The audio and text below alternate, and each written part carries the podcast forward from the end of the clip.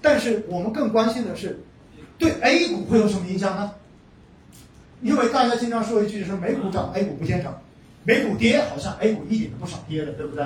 好，我们再来看一下中国在过去这一年半同样的环境之下，我们所做的事情是什么？同样，疫情冲击也是一样的，服务性消费断崖，生商品生产受阻，这个都是无差别的，对不对？但是接下来我们做了什么？这些都是一样的把，这个光。接下来我们做的是什么？我们做的是防控封锁。我们的动作是最快的，对不对？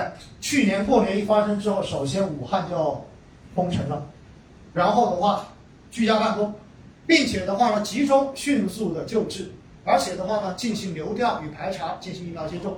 所以在全球当时有一句话说嘛，说大家都做一张考卷，然后中国是第一个做考卷，最后交的分数是最高的，后面的抄答案都不抄对，是不是这样一个结果？结果呢，在这样的控制之下，我们迅速的阻断了疫情对于实体经济的这种负面的直接影响。而且在这种情况之下，我们货币政策做的应对跟美国是不一样的。我们做的应对是再贷款、再贴现扩表以及克制的降准。美国政府主要把钱是给谁？给了个人，但我国把钱给的是谁？给的是企业。这是完全不一样的思路。所以，我们通过这个方式，更重要的是让企业能够尽快的复工复产。所以，去年提出的六保叫做保基本民生、保民生就业，排在前两位。也就是先让大家能够把工作保住，工作保住，自然你的收入就能够保住，就这么简单，而不是直接把钱补贴给你。所以在这种情况之下，我们看到的结果就是，我们的赤字。去年也是有扩张的，但是相对而言没有像美国那样子没有领先的扩张。然后另外一块的话呢，我们是通过减税降费，因为赤字真正的流出来就是政府让利给企业嘛，所以我们减税降费，然后让更多的中小企业能够活下去，同时促进复工复产。复工复产如果能够迅速的恢复，是不是就可以有效缓解工业产出的这种下降？让大家赶紧回去可以工作，保证供给。同时，我们看到工业生产迅速的恢复。当然，这个工业生产迅速恢复离不开什么？离不开刚才在这里的同一个位置里的框，大家还记得吗？因为出口高增，因为全球只有中国的供给是恢复的，所以我们的出口特别的强劲，也进一步推升了我们的工业生产迅速的恢复。所以在这样的情况之下，我们说服务业的供需逐步的恢复，必须承认，其实疫情对服务业、对服务性消费的影响是长期的。包括像刚刚过去的五月份、六月份，深圳跟广州出现疫情之后，是不是很多地方立马就阻断了，对不对？没有办法在外面请吃饭啊，等等等等。所以服务业相对于恢复的要更慢一些。那我们再看，因为。服务业慢慢的恢复，而工业生产迅速恢复，所以最后居民的收入就开始回稳。大家同意吗？因为你有正常的工作，你的收入正常回稳嘛，肯定是这样的结果。回稳之后呢，同时你的商品消费就会改善，大家有钱了，是不是就开始敢花钱了？所以我们看到今年的六幺八，京东的，包括去年的光棍节。十一月十一，对不对？这是天猫的双十一，其实都创了历史的这个销售记录。同时呢，因为外需缺口扩大，中国的出口需求非常的高，所以这几块最后都变成了让我们的制造业投资趋势非常的稳定，我们的经济恢复非常有韧性。这就是我们所看到的过去这一年度所发生的事情。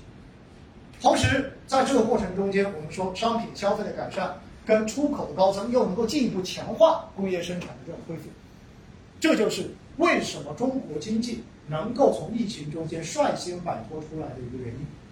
好，同时我们看居民购房的刚需强劲，哎，这是为什么？第一，因为看到央行放水，所以大家都觉得钱一定会贬值。所以钱会贬值，那就想着要买些什么东西才能让钱不贬值，或者说能够跟得上贬值的速度。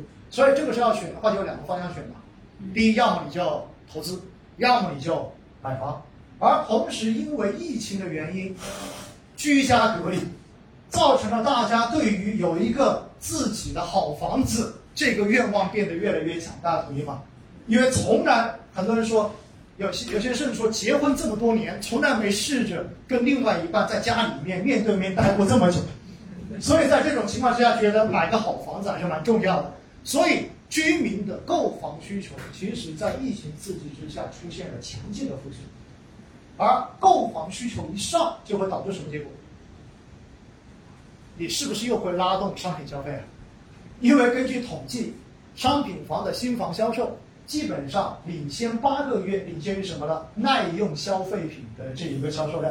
因为你房子交房之后，你要干嘛的？你要装修，你要买家具，你要入住啊。所以回过头来又拉动商品的这种消费。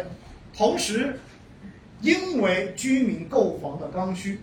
在这里，所以地产投资稳中偏强。地产投资大家要明白一点哦虽然今年对于地产有了更加严格的控制，但是你不可否认的是，卖地收入仍然是地方政府最重要的财政来源。大家同意吗？所以真正希望房价永远上涨的是谁呀？是地方政府。当然，有房子的人也这么想，对吗？所以在这种情况之下，你会发现土地收入维持高增，这有什么好处？好处就是在去年经济受到冲击的时候，如果你的房价在往上涨，是可以解决地方政府的财政上面的困难的。所以在这种情况之下，财政政策可以提前正常化，因为政府可以利用高涨的土地收入来对冲它的杠杆，让它的杠杆变得更低。同时，因为房地产本身可以拉动整个上下游行业，所以去年拉动经济最重要的两个抓手，第一是出口，第二就是房地产。第二就是房地产。所以去年大家虽然看到中央每次开会都说房住不炒，但是实际上你会发现银行里面很多的钱都去了房地产，是不是这样的结果？而为什么今年突然之间就开始要清查经营贷了呢？原因很简单，因为经济稳下来了，所以在这种时候可以开始解决这些问题了。我没有去年那么担心了。我们看到政府去杠杆，去杠杆的同时，专项债充足，去年一万亿以上的专项债专门用于干嘛？用于做基建投资。所以大家会发现，像杭州哈，我每次来杭州，最近我发现都是堵车堵到一塌糊涂。到处修地铁，对不对？当然，杭州修地铁是因为要办亚运会，所以有这样一个由头在。但是我告诉你，全国都在修地铁，甚至于有很多城市曾经被叫停了几年的地铁工程，在去年又全部都开工了。为什么？因为要基建投资稳增长啊。同时，去年是不是疫情之外提出了新基建概念，说修五 G，对不对？修大的这一种叫做数据中心等等，其实都是为了稳经济。所以专项债充足，这是整个货币的呃财政政策开始正常化。同时呢，我们又看到，当你的基建投资稳定增长的话，是不是又会进一步的让你的工业生产需求变得更加的旺盛了？因为我要用到材料，我要用到各种设备，对不对？所以进一步推动经济的这种复苏。好了，这个时候我们的货币政策就有空间开始正常化了。因此，我们看到。我们稳定宏观杠杆率，不再加杠杆了，所以你看到房子明显的受到了控制。于是你会发现上半年我们的货币开始变得紧缩。于是你会看到去年年底，当时央行评价今年的货币政策叫做不急转弯，对不对？结果后来发现中文博大精深，这个这简简单单几个字被不同的阶段分别解读为不转弯、不急转弯。和不急转弯，然后现在的话呢，我们又发现所有的这一种，包括银行的贷款，像中长期的这种贷款开始兴起，也就是短期的这种危机基本上已经过去了，不会再针对短期去给到短期的流动性补充，所以这就是我们货币政策的一个正常化，这是我们过去这一年半所发生的事情，但是现在遭遇到了一些问题，什么问题？今年上半年是不是原材料涨得特别厉害？你发现钢材、煤炭、有色，对不对？一路狂飙，狂飙之后，很多人就会说通胀是不是要来了？所以在这种时候，你会发现工业品通胀高增，预期极限博弈，然后脱离供需关系。也就是随着这些原材料的上涨，有越来越多的人觉得有可能还会涨，所以就开始做赌博、加杠杆。所以今年上半年，大家有没有发现，中央政府包括各地方政府各部不断的召集相关行业的公司做座谈，要求不允许囤积居奇，对不对？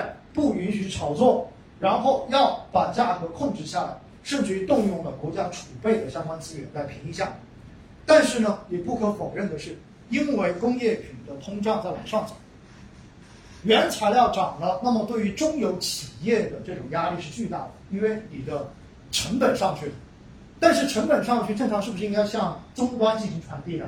就是你的终端价格要涨，不要忘掉了，因为现在国内的需求并不是很差，就是大家总会对下半年所有人都抱着一份警惕之心。所以，如果你涨价，那我宁愿选择什么？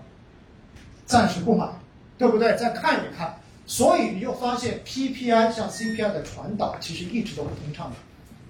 那如果这样子的情况，就会导致这些中游以及下游企业的盈利就受到侵蚀，受到侵蚀，有可能就会活不下去，活不下去又会造成失业，造成失业又会造成社会的不安定。那么这种局面，政府能不能接受？不能接受，不能接受怎么办？所以先跟原材料的行业喊话，不允许涨价。除此之外，你会发现，它一定会让 CPI 慢慢开始传导，而传导之后的结果就是会抑制整个居民，就是包括商品的消费跟居民的购房需求等等等等。所以现在我们所面临的难题是什么？就是通胀你怎么去处理？而且，因为前面所发生的这些事情必然会抑制商品的这种内在需求，所以最后我们所面对的一个困境是什么？第一，下半年开始，外需也就是出口端需求是明显在下降的。原因很简单，因为海外随着疫苗的接种达到一定的比例之后，形成全体免疫，那么最后的结果一定是海外的复工复产。会明显的起来，起来之后是不是就替代了中国的这种商品需求啊？所以出口需求下降。另外一方面，在投资端，是不是我们对房地产做了严格的调控？所以投资端也在往下。而第三块就只剩什么了？只剩消费。而消费因为这个通胀的原因，又会导致国内的消费也许也不可能像预期中间那么快。最后你会发现，拉动经济的三条腿，三驾马车，好像每一个都会遭遇到一定的压力，因此下半年我国的经济复苏的速度，其实是会存在着更大的压力。那么在这种情况之下，所以上周五才降准，大家能理解这个政策背景了没有？也就意味着下半年我们的经济。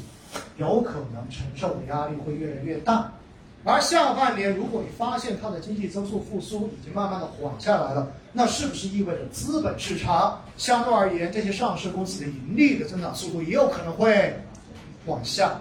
因此，站在这个角度，我们基本上可以得到一个结论：接下来的三季度跟四季度，整个市场的波动风险会比上半年要变得更大一些。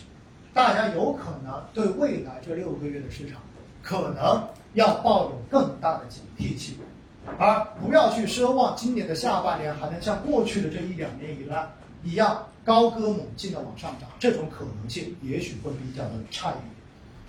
这就是这样的一个结论。所以大家看到没有？给结论很简单，一句话讲完。但是为什么我花几十分钟跟大家把这两张框架图重新回顾一遍？听完之后，你是不是对于美国的政策，对于中国的政策，对于现在的一个现状，你做到心里有数了？